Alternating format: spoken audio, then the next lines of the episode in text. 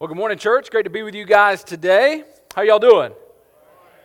For everybody who's joining us online, whether you're gathering from a bed, from a couch, from a I don't know what else you could be on top of or around right now a chair, a sofa, I, who knows, a beanbag chair if you're into that type of thing. However, you are engaging with us today, it is awesome to be here to be gathered together. We're in this series called Frequency, and this is a season of life where it has been uh, difficult to hear the voice of God, and so we're leaning into how do we hear the voice of God. Hopefully, you took us up on the challenge that we issued last week that we would be a people who say, Hey, I'm going to tune out of the frequency of the frantic and crazy and false things that are all going on in this world. And I'm going to, I'm going to say goodbye to some form of media, whether that's a newspaper, which I don't know how many people are rocking and rolling on that, or, or social media, or the TV. And you said, I'm going to tune out of that and I'm going to tune in the voice of the Father and dive into the 30 day reading plan. Uh, for those of you who haven't done that, it's not too late to jump in on that. If you're here watching in person, uh, we have these, I promised, and we delivered. Our Kindle delivered, our, our amazing communications person. Uh, these are back there in the back. You can pick those up. Uh, this will help you as, as to be able to be guided through uh, how to tune in and hear God next 30 days through His Word. For those of you who are online, again, that's Bible app. We've got some stuff there to be able to help you go right where you need to be able to dive in with that. Something new is going to happen today, all right?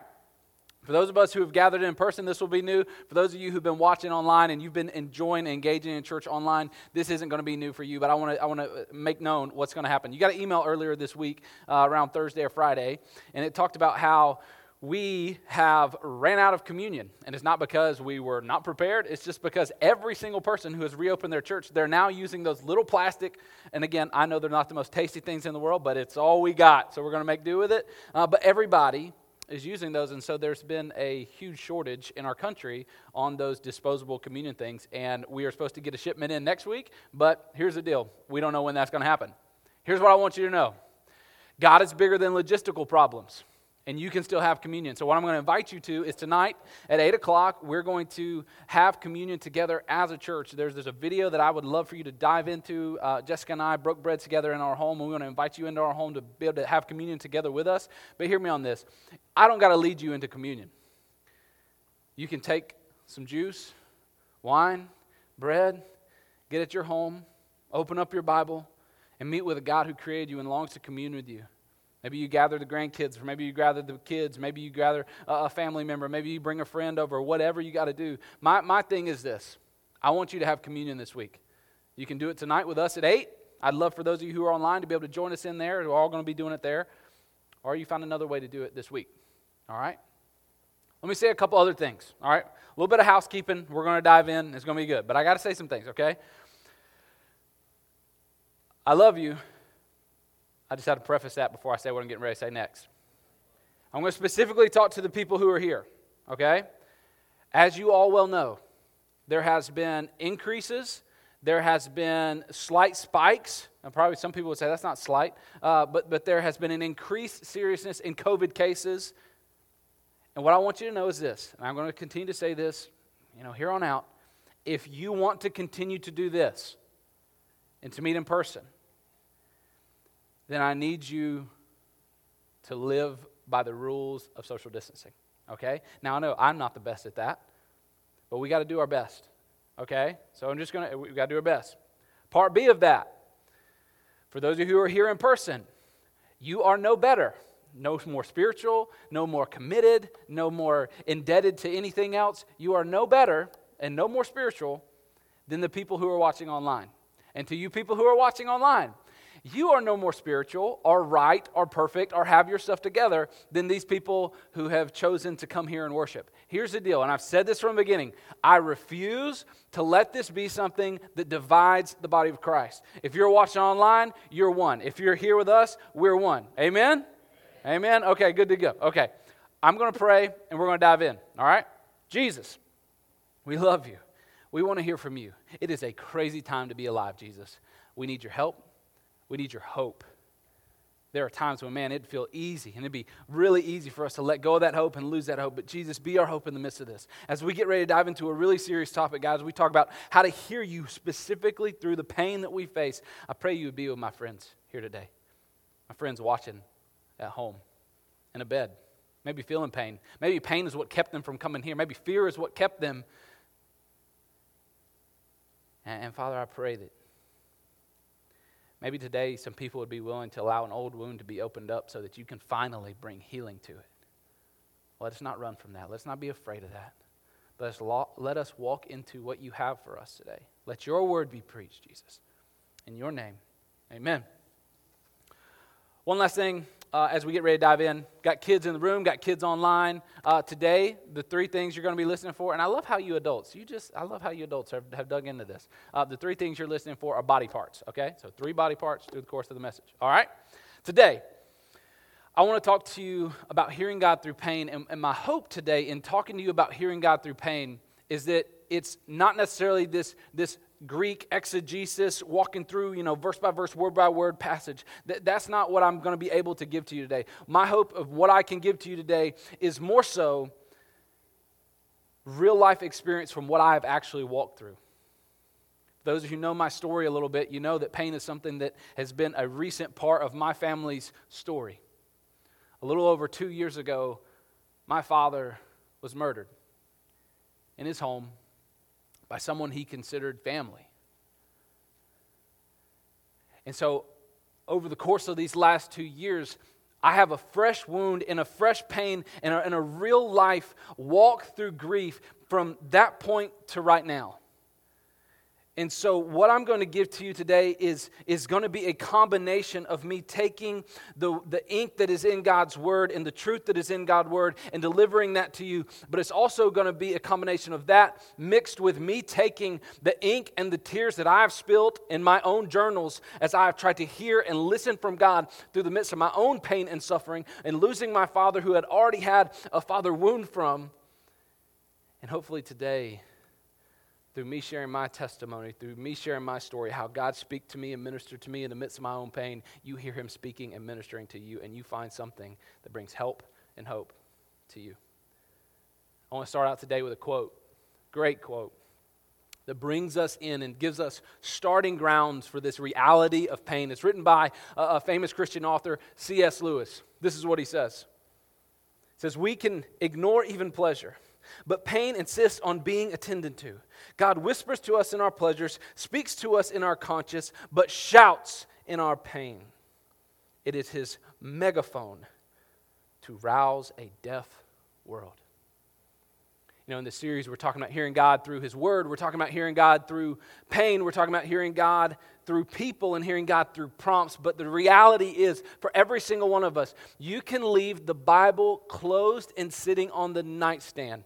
You can ignore every word that every person speaks into your life, and you can also ignore the promptings that God sends your way. But, friends, we all can agree on the fact that you cannot ignore pain.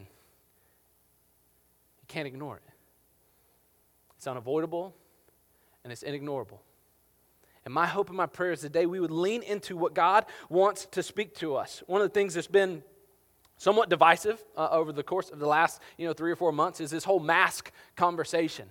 To wear masks to not wear masks you know now we have to wear a mask in every grocery store that we ever have to go into and every Lowe's that we got to wear masks everywhere. I, and for me personally um, my biggest hangup with masks is it's just uncomfortable I don't know. I feel like I have these little hairs on my nose, and the, hair, the, the, fibers in the mask they tickle my nose. I feel like there's just constantly like a fairy, like tickling my nose the entire time I have it on. It's super annoying. But here's the deal: as uncomfortable as a mask is, most of us had already gotten really comfortable wearing masks already. And not ones that went on the outside of our faces, but ones that were on the inside, that hid our true feelings, that hid the reality of what we may be walking through, that hid some of our past, that even hid some of our present. And so my, my hope and prayer today is, is, is not, you know, you know, everybody mask up, but my hope and my prayer today is everybody mask down. And maybe I'm not asking you to get real with anybody else but yourself. And to be honest with where you're at in the healing journey to the pain that you've experienced in your own personal life. One of the things about pain is that pain will take you places that comfort never could. And so we all want comfort. We all, you know, we, we like to insulate and isolate. We all long for comfort. But my prayer is that more than we long to be comfortable, we would long to be closer to Christ. And understand, guys, that pain will take you places that comfort never could. You know, in our society, I think we relate to pain similar to how we relate to the DMV. Anybody really enjoy going to the DMV? Yeah. Like the only person who wants to go to the DMV is a 15 year old. All right? That's it. And even when they get there, they go, Oh, I see why you hate this, mom. But the DMV is something we, we it's like we have to do this to get this so that we can go somewhere else. And pain is very similar. Pain is one of those things that is like a license. And once you have it, it can actually take you places. And I believe there are people in this room, there are people watching online, that there are places that God wants to take you. There are things in your future that He wants to give to you. But the only way to get there is to get the license of pain and to be able to understand, to pass the pain, test so that you can take the pain and allow it to lead you with God's help to something greater. And that's my hope that we can dive in today because, you know, when we talk about pain, we talk about it used, being used by God. And most of the time, people are in between those two things of it's being used by God, like God uses pain and God causes pain. Most of the people, if you went and you talked to, you know, people who were either outside the faith or of a different maybe religion, they would say, well, how could a good God cause all of that pain or let all that pain happen? Here's the deal.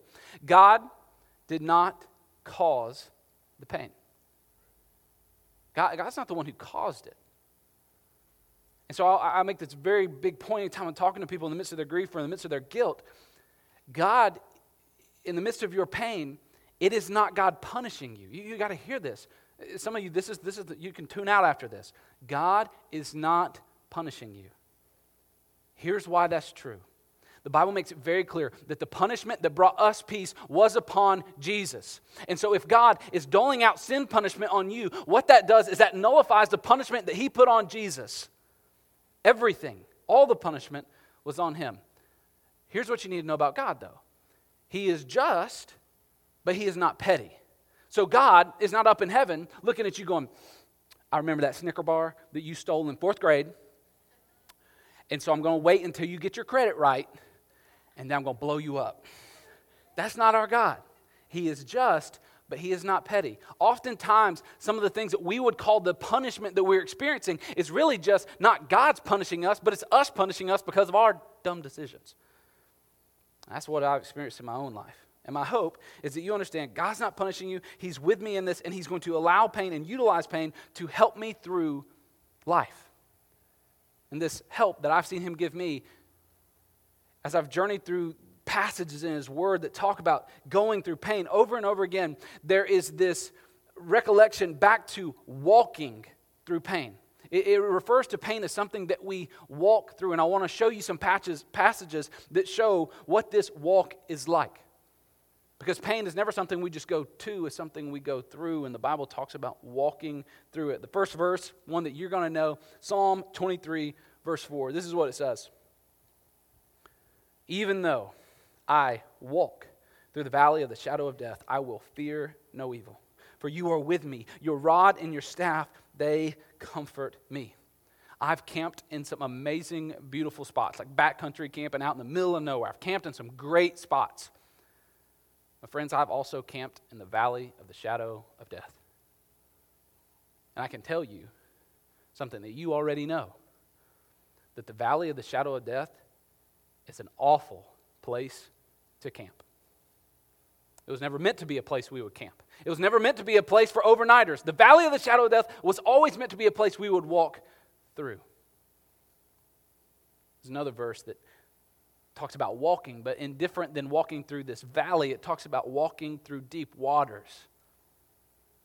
And it's funny that God knows how we would inerrantly been able to describe what it's like to go through pain and depression and anxiety. Because if you listen to oftentimes people who suffer from anxiety attacks or, or suffer from depression they describe it as this weight and sometimes they'll even talk about it as if it feels like i am drowning in this. And i love how the psalmist put words directly to what some of us have felt in psalm 69 too. David same guy who wrote psalm 23 said this i sink in deep mire where there is no foothold. I have come into deep waters, and the flood sweeps over me. So if you're here and, and you feel like You can relate to one of those. You feel like, hey, I, I either feel like I'm walking through this valley of shadow of death, or I have walked through this, or I'm walking with somebody who is going through this, or I am in this place where I feel like I cannot get a foothold. All the things I try to, try to do to get a grip on life are not helping. And I feel like I am getting deeper and deeper, and I'm losing breath. I would pray that you would hear the voice of a loving and heavenly Father speaking what he did in Isaiah 43, verses 2 through 3 and 5 over you. Listen to what it says. Powerful here in regards to this walk and the courage that we should have that puts in our spine as we go through this. It says, When you pass through the waters, I will be with you. And when you pass through the rivers, they will not sweep over you. And you walk through the fire, you will not be burned. The flames will not set you ablaze. For I am the Lord your God, the Holy One of Israel, your Savior. Do not be afraid, for I am with you. That is a great place, church, for an amen. That is a great place for it. See, when the fire and the flood and the valleys of darkness come, if we want to learn to hear God's voice, I believe we have got to learn how to walk through it. And so, what I want to do today is as I study God's word and I studied my own personal journal of, of, how I have heard God as I've tried to walk through this, I'm going to walk you through this acronym of WALK W A L K. If you're taking notes, you can write those letters down. I'm going to walk you through the walk of how to hear God through pain. The reality about a walk is a walk is slow and rhythmic. It's one foot in front of the other. It's one in front of the other. It's not a run. You don't run through pain. How many of us want to run through pain, right? We want to get out of it as fast as possible. You know what happens when you try to run through pain? You trip. And there's more. You've experienced that. But over and over again, God's word makes it clear. Pain's going to come, walk through it. Pain's going to come, walk through it. First way that we hear God as we walk through pain is worship. Worship. Now, here's what I mean by worship. Worship is not just standing up and singing. Worship is not just logging into a video and you know getting in your living room in your jammies and, and singing songs. That's not just worship. Worship, I would define it as this: worship is doing anything that stirs your affection for God. Worship is doing things that stir up your affection for God, that, that create praise to a holy God. And so when we're in the midst of pain, worshiping God is one of the absolute best things you do. Some of you, you're doing that right now. You're here, you're leaning into God's word. Maybe for you, that means, hey, I'm going to be consistent. I'm going to do this whole Bible reading thing, and I'm going to jump into God's word. I'm going to hear Him through His word. That's being consistent in that. For some of you, it means, hey, I'm going to continue to pray. I'm going to continue to lean into God's word. Here's what I know having experienced going through grief and pain and all those other types of things, though, it's not easy to worship God when you're hurting. Is it? It's not easy to praise God when you're going through pain and when you're going through frustration and you're going through circumstances, man. It's really hard because honestly, we're kind of mad at God. Like, how'd you let this happen? Here's what I found. And this is why I think worshiping God through the midst of pain is a big and one of the biggest parts of the walk. And this is why I would start it here. The hardest praise is oftentimes the highest praise. The hardest praise to give God is often the best praise that you'll give God. When it is the hardest, it is actually the best. Because here's why. When you're praising God when it is hard, you are praising God for provision that hasn't happened yet. When you're worshiping when it is still hard, you're worshiping God for who He is and not just what He's doing or wants to do. And that's a difference. It's praising God while you're still well, a child. It's praising God while you're still single. It's praising God when it comes back positive. It's praising God when it goes from stage three to stage four. It's praising God in the moments where you're still sitting on the porch praying for the prodigal to come home. It's praising God when you get served divorce papers. It's praising God in those moments that actually turns out to be the highest praise we can give Him because it's praising Him for who He is and not exactly what we see going around us. It's praising Him knowing that I'm in a chapter, I'm not in the whole story. And that's what worshiping is like. The next way that we hear God in the midst of the pain that we go through is we cry out, Abba. Cry out, Abba, Father. Now, some of you, you're like, what is Abba? What, was that, that a band from the 80s? What is Abba? You didn't know I would know that, did you? See, Jesus spoke this language called Aramaic. And when Jesus would call out to Joseph as a child, you know, he would see Joseph was his, you know, stepdad, uh, earthly dad. All Aramaic boys, not just Jesus, they would call their father Abba. And recorded all throughout Scripture, when Jesus is not just a little boy anymore, but when he's a grown adult, he still calls God Abba, which is our, our, the closest thing we have to that is Dada. And so I say to cry out Abba Father because that's what Jesus did. So that's really the best reason I have for that. And Paul tied back into this in Romans chapter 8. If you got a Bible, turn to Romans 8, go to verse 14. We tapped into this a little bit last week, but this is a thought I want to continue on here. Cry out, Abba Father. Romans 8 14 says this. It says, For all who are led by the Spirit of God are children of God. So you have not received a spirit that makes you fearful slaves. Instead, you received God's Spirit. He adopted you as his own children. Now we call him Abba Father. For his spirit joins with our spirit to affirm that we are, in fact, God's children. And since we are his children, we are his heirs. That means you have an inheritance coming your way. In fact, together with Christ, we are heirs of God's glory. But here's the hard part that last verse in there it's one we wish wasn't there, right? It says, we are heirs, we're, we're part of the family. You're heirs, which means you get everything that God's got. And uh, hashtag, that's a lot. But then there's that last verse, guys, and look at what it says. But if we are to share in his glory, we must also share in his suffering. I wish that wasn't there, don't you? If we're going to share in his glory, and I want to share in that glory, you want to share, trust me, you want your inheritance. If you want to share in that, you're going to have to share in suffering. I've experienced that. Man, um, when all this stuff happened with my dad a couple years ago, I'm, I'm at my in law's house, and I'll never forget, you know, I had got the news that everything had happened with my dad, and so I'm you know, kind of the only one, like pastoral presence in the family, you know, probably one of the the, the, leaders, if you will, you know, just guilty by association because of my role and, and, and my age and my gender and whatever in our family, the way our family works, it may be different in your family. And so I'm the one who's having to do everything. And so the ability to really grieve and mourn really hasn't happened yet because I've been trying to talk with district attorneys and talk with detectives and police and, and organize funerals and do all this other type of stuff. And it wasn't until like four or five days into this that I had this moment. Jessica and I were, were sitting at uh, her parents' house over in Carrollton, Georgia, uh, about an hour away from here. And I'm sitting there on the couch. And Jessica just kind of looks at me. And you ever have, fellows, one of those times where maybe your wife or your mother, it's, it's something weird. It's like only a woman can ask this question in a way that it like pierces your heart. But they ask you a question and you know what they're asking is way more than the words that are contained in that question. You know what I mean? And so she says, How are you? And I pause for a second, knowing that I would never be able to get away with a pat answer from her. I say, Jess, I just feel like a little boy.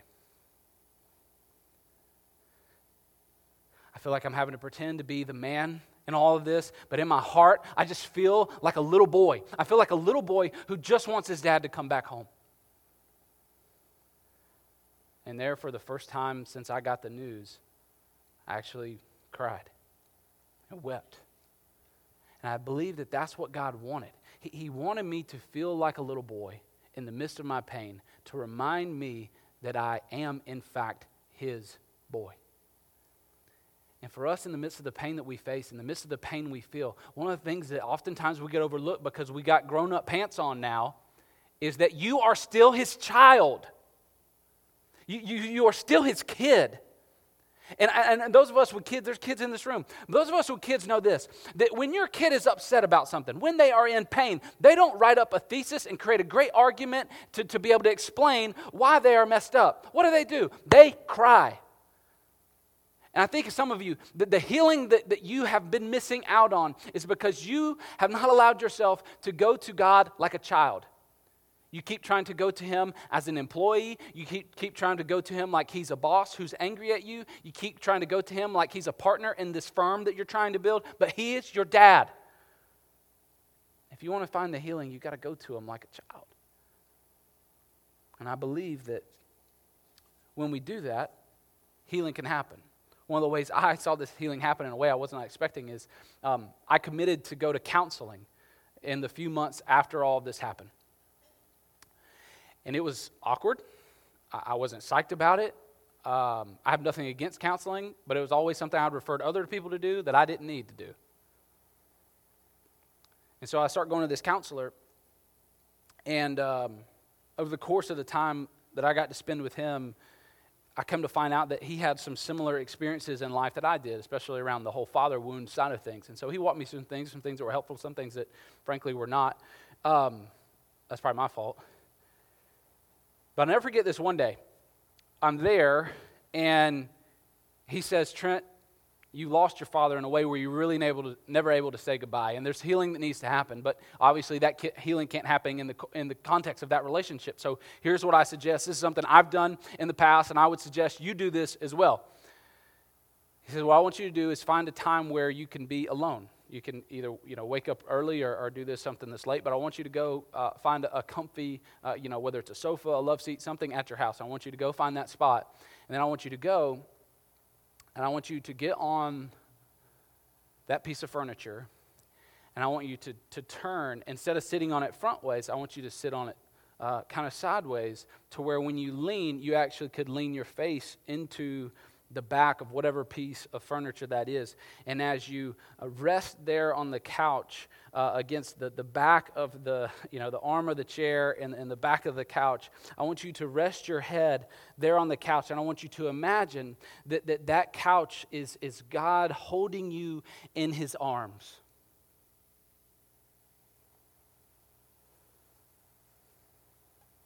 I heard that and I was like, You're crazy. Like, I'm paying you good money, and you're telling me to hug couches. Something's off here. And so I did my best. You know, again, us, us pastors, we have a good job of being able to, uh, you know, not letting our, uh, our face know what our mind is thinking. And so I kind of bottled this up. I'm like, you know, this definitely didn't help. And I get in the car and I'm calling my wife. I call Jessica. I'm like, Jessica, this guy is crazy. Like, his grand advice for me to do was to hug the couch. Like, that's it. Hug a couch. Hug a couch. Hey, you know, uh, hey, your dad's dead. Hug a couch. I said, honey, this isn't, this is, I'm not going back. This is ridiculous. A couple weeks went by. And I went back because she told me to. And he goes, How did it go? And I go, I didn't do it. He says, Well, why not? Well, I said, Well, here's the deal. I, I held my kids. I, I, took Ezra. Ezra at that point was a little over a year old. I said, I took Ezra, my youngest, smallest. I held him in my arms and just let him fall asleep right there on my chest. And I, I was able to feel what it was like for, for his, his, his little head to be on my chest. And he calmly said, Trent, when is it going to be your turn? To which I replied, It will be my turn when someone comes along who is big enough strong enough and able to pick me up in their loving arms and hold me in their bosom and, and, and just be able to nuzzle me there. When that ogre, that giant comes along, mister, I will, I will rest in their arms.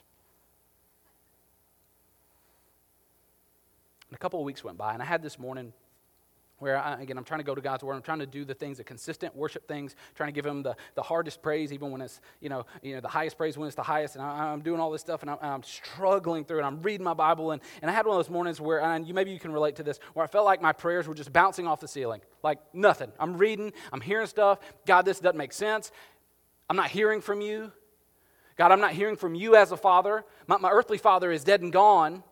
What's the deal and so I end, the mo- I end my prayer time just in frustration, close the Bible, and, and I go into the living room and I sit down on a couch. I kind of lean back a little bit. A little bit of time passed, and my head kind of went to the back of the couch. And then I don't know what was going on, but for some reason it felt like my torso just started to turn for some reason. And I kick my legs out a little bit. And I lean my whole head on the couch. in the silence there of my living room, nobody else awake, wee hours of the morning, I wept. For my second time since all this had happened. And I cried in that moment until Ezra, wo- Ezra woke up. He's crying. And so I'm, I'm, i get up and I'm, I'm wiping tears off my face. I'm going back to, to Ezra's room. And as I walk to Ezra's room, I whisper under my breath God, I'm sorry for ignoring what you were trying to speak to me all along. Thank you for holding me together. And so, if you're listening to this and you're in the midst of pain, please don't hear me prescribing hug a chair as a solution to your problem. The message I'm trying to get across to you is this there is nothing that will hinder you from being able to hear the voice of God speaking into your pain like pride. So, friend, please don't let your own personal pride keep you from hearing what God wants to speak to you in the midst of your pain. You know, pain and pride, they seem to go hand in hand. And oftentimes, that very pride is what makes us think that we have to have our stuff all the way together before God can actually use us and teach us and do anything with us through the midst of our pain. But here's the deal as I look through the Bible, I can't find very many people who God has used greatly who were able to avoid pain. It's a part of it. Some of the best people at leading were still bleeding. And some of the best people at being able to actually be people who God used greatly were people who were going through pain. Now, uh, for a second, let me speak to some young people in the room. Like I remember when I was your age, and I wanted to do good things for God, and I wanted to follow after Him. And in the midst of that, one of the things I would pray is God use me. And some of us, you know, maybe you're starting out with Christ, you pray that prayer God, use me. God, use my talents. God, use my gifts. God, use my abilities. We pray, God, use me. Here's the deal, though you have no idea what you're asking for. Because the very thing that God may want to use most to use you for the biggest impact is actually your pain. Here's the deal the people around you, all those people you want to reach, all those people we want to reach at a church, people relate to your brokenness way more than they do your righteousness. And so God, God may be saying, hey, I'm going to let you be a little bit of a Picasso. You're going to be a little messed up looking. People are going to see what's going on in your life and be like, I don't know. But He's going to use you. He's going to speak to you through it. The next way that we can hear God in the midst of our pain is to look to the cross. Look to the cross of Christ.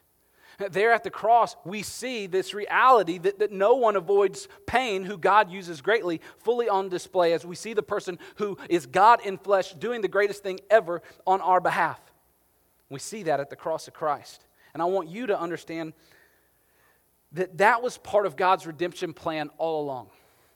For a lot of us, we can't get our heads around this idea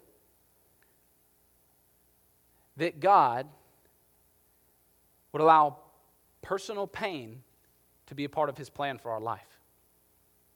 Because we think he is so good, he is so righteous, he's so loving, he's so caring. How would he allow pain to be part of my life? Here's the deal, friends. I can, I, I'm telling you this from my own personal experience, from my own life. In a world where people have free choice and free will, people are inevitably going to do the wrong thing.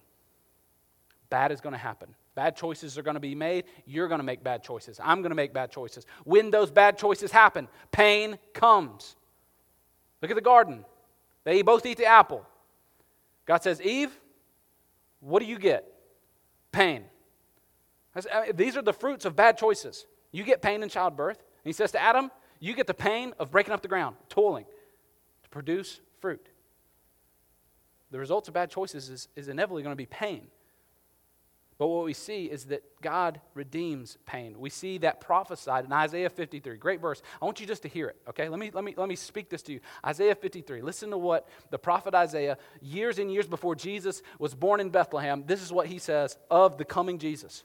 He says, He was despised, rejected by mankind, a man of suffering and familiar with pain, like one whom people hide their faces from. He was despised. He was held in low esteem. Surely he took up our pain and bore our suffering. Yet we considered him punished by God, stricken by him, and afflicted. But he was pierced for our transgressions, he was crushed for our iniquities. The punishment that brought us peace was upon him, and it is by his wounds that we are healed. So Jesus is a, a man of sorrows. He is acquainted with grief, and that means that I can trust Jesus with my pain because he's been through pain. That this Christ that we serve is not one who just made it out of this life scot free. He went through isolation. He knows what it's like to have people betray him. He knows what it's like to not know where he's going to lay his head the next week or where the next meal is going to come from. He knows what it's like to be single. He knows what it's like to be alone, depressed, and rejected. He knows what it's like to feel our pain. That's the difference between Christianity and every other world religion is we have a God who was us. That's the difference, guys. So you don't have a God you don't have a Jesus. You don't have a Savior who knows what it's like, doesn't know what it's like to suffer like you suffer. So when you want to hear from Him, look to the cross. But don't hear, and this is, I advise you on this. This is one of the things I've learned as I, you know, I had to circle back to. Yes, look to the cross to hear them through pain, but don't stay at the cross. Remember, cross happened on Friday, empty tomb happened on Sunday. So we don't just look to the cross. The only thing that's left on your cross, friend, is sin. Your sin, my sin. That's what's on the cross. But there's an empty grave that proves the fact that pain, there's a resurrection coming. And there may be sorrow in the night, but joy comes in the morning. And so I want you to know that, that God doesn't waste the pain. He didn't waste it on the cross, and He's not wasting it in your life. I saw this happen in this time I went up and I was going to try to do this little spiritual retreat, you know, us pastors, we're, we're good at prescribing stuff and we prescribe stuff to ourselves. And I was having one of those times where I felt like I was not hearing God at all. And so uh, somebody recommended, hey, man, just take a, get, get, a, get a new place. You know, you feel like your prayers are hitting the ceiling, um, go somewhere where there's not a ceiling. And so I went out in the mountains in North Carolina, and I, and I go out and I just do a solo camping trip, just me and God. take my Bible, take much and nothing else. And, and, I, and I just go out, and I'm doing this trip. And I'm up there and I'm like, God, I can't wait to hear from you. I'm going to be in your creation. It's like I've decorated, uh, you know, it's like all this stuff, and, and we're here and we're good to go. And you pray, and it's still nothing.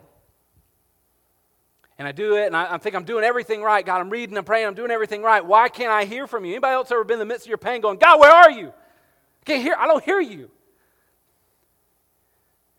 And I get in the car. I'm quiet for a while, just silence. And then it finally just starts to come out of me. I'm finally able to just be real and honest with God and be like, God, why did it have to be this way? Got, got murder? He already beat cancer. He already beat addiction. Why this? And, why me? Why now, God? Like, I, like there was already this wound, there was already a lack of closure, there was already this pain of rejection and this need for approval, and then you just take him away, God? In this moment, I felt like God sternly said to me, Son, do you think I would let you suffer anything more than what you have to?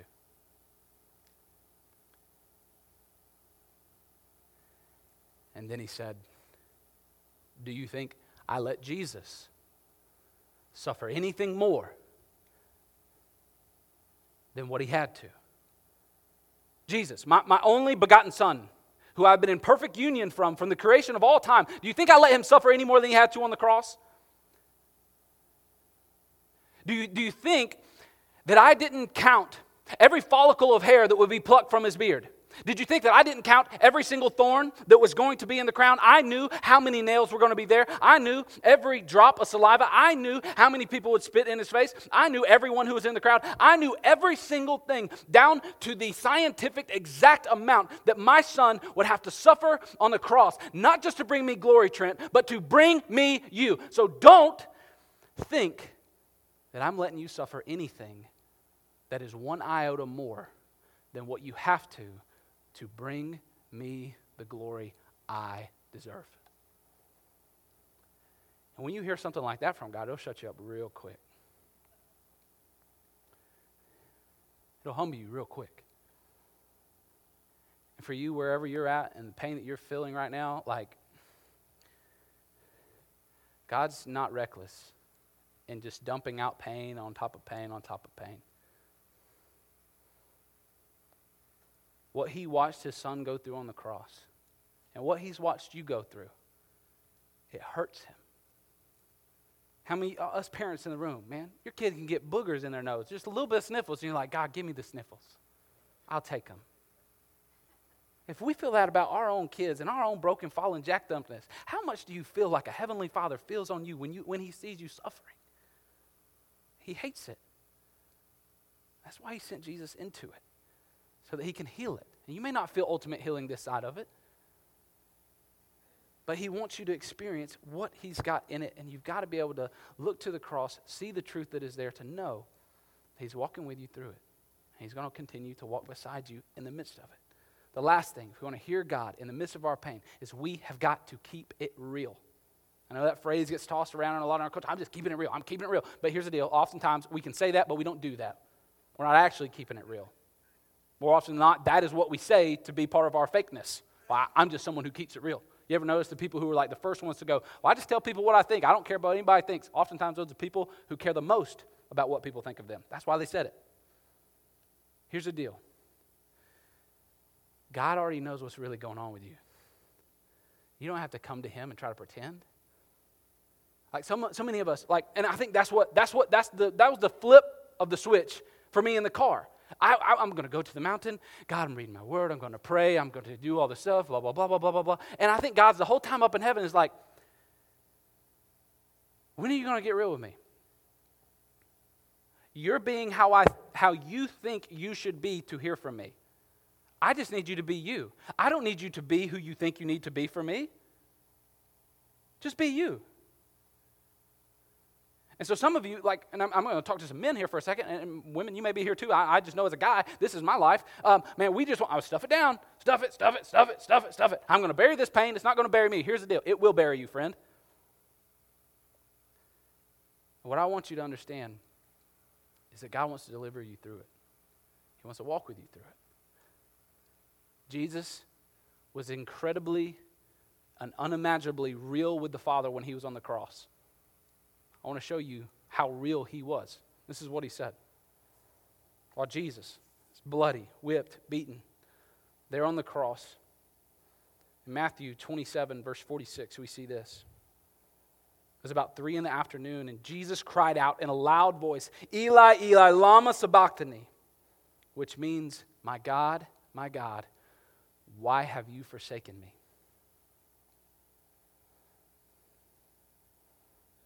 See, if Jesus can be honest, you can be honest. If Jesus can, can on a cross, in front of a crowd even, cry out to his Father and ask why. Why, God? And not just why, like, hey, why is this happening? But why have you forsaken me? Then we can ask him anything that we need to ask him. The Bible says it's okay to be angry. You knew that, right? A lot of times we think, oh, oh I'm a Christian, can't be angry, and I just got to be Ned Flanders. No, you don't. It is okay to get angry sometimes. The Bible says it, it, to be angry and do not sin. Be as angry as you want to be. There's some Christians who need to get more angry about some things and bring it to God and take it to Him and, and, be as honest as you need to be. But understand this that Jesus, as He cried out, My God, my God, why have you forsaken me? What that means there in the midst of your pain that you're experiencing and that you're going through, He was able to take that forsakenness so that you, in the midst of whatever pain you feel, would know that you will never be forsaken. That you always have a Father who loves you, that you are never alone in this, and that He is going beside you. So, if we want to hear God through pain, we've got to worship.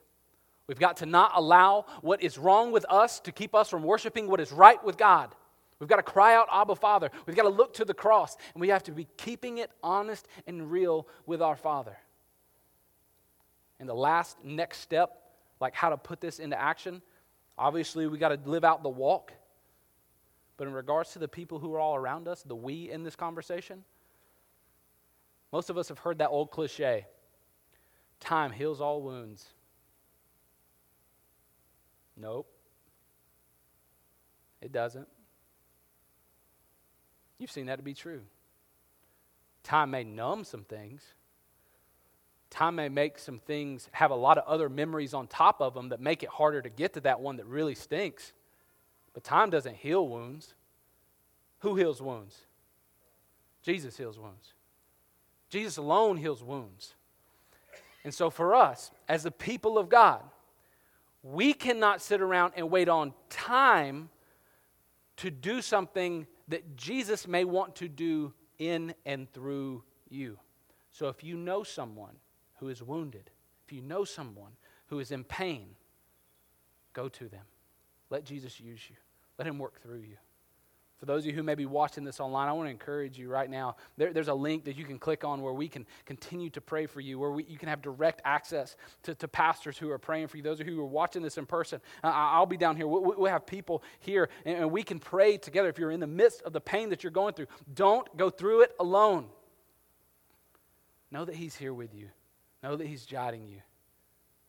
And as we get ready to, to go into a time of response, the band's going to lead us in this song called Glorious Ruins. I love the line in the song. It just fits in with this entire theme that we've been talking about today of this idea of walking, and especially walking in the midst of fire. This is what it says. I pray you sing this today with more truthfulness than maybe you ever have. It says, I'll walk through the fire with my head lifted high, with my spirit revived in your story. Not your story, his story, your story. And I'll look to the cross where my failure is lost in the light of your glorious grace. Let's pray together, church. Jesus, we are so undeserving. We're so undeserving of your grace, your mercy, and your love.